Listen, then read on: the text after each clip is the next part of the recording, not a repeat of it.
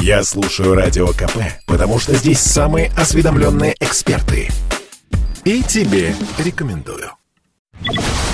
О старом и новом слоге спустя три столетия вновь заговорили в России. Председатель Совета Федерации Валентина Матвиенко призвала уберечь русский язык от англицизмов.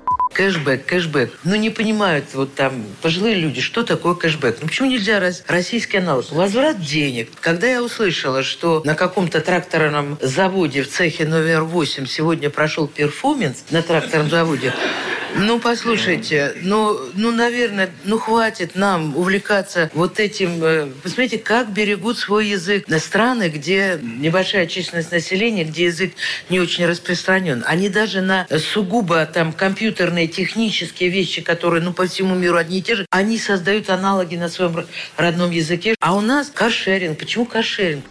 Так почему же каршеринг? Радио КП рассказал научный сотрудник Института русского языка имени Виноградова Российской академии наук Владимир Пахомов.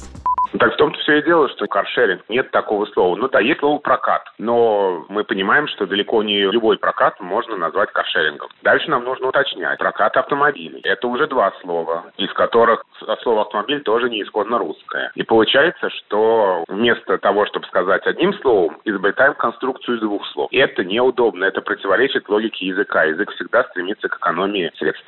Лингвисты поясняют, язык – саморегулирующаяся система. Каждому заимствованному слову слову, конечно, можно найти синонимы, но они не приживаются, отметил Владимир Пахомов.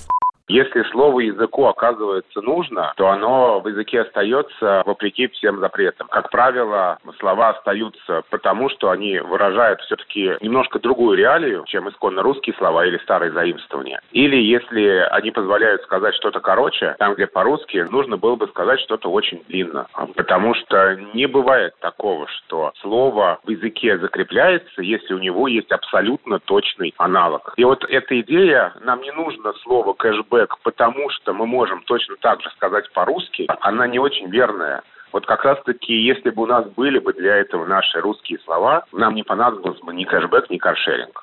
Полемика о том, как говорить по-русски, развернулась в начале 19 века с подачи критика и переводчика Александра Шишкова. Его главным оппонентом считался Николай Карамзин. Уже тогда макростопы были против фрака. А что насчет кэшбэка? Есть идеи? Пишите свои варианты в наши соцсети. Александр Фадеев, Радио КП.